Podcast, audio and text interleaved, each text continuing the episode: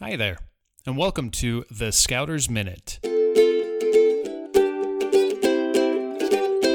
This week's Scouters Minute is brought to you by us, scouterlife.com. Make sure to check out our trading post for upcoming online merit badge courses and subscribe to our blog to receive a weekly summary of all things scouting, ranging from gathering activities, how to's, recipes, and program helps.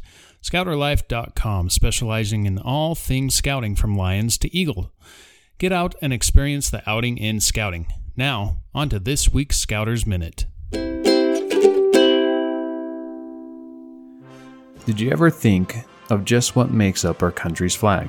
Yes, there are stripes, a patch of blue, and some five pointed stars. But they are just pieces of cloth. However, when the 13 stripes of alternate red and white, representing the 13 original states, are put together and the field of blue is in place with the stars, representing the constellation of 50 states, all securely held together by thousands of stitches, then we no longer have pieces of cloth and patches, but the flag of the United States, the emblem of our country. I think that all those stitches represent us we the people.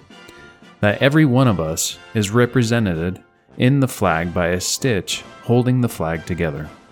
And as long as we are strong, holding steadfastly to our job of being good American citizens, our country will remain one nation under God, indivisible, with liberty and justice for all. All of you know what would happen to a flag if some of the stitches failed to hold. The flag would fall apart or unravel, that is exactly what can happen to our country if we do not try to be good Americans. Our America can lose its oneness. Let's say we will not let that happen.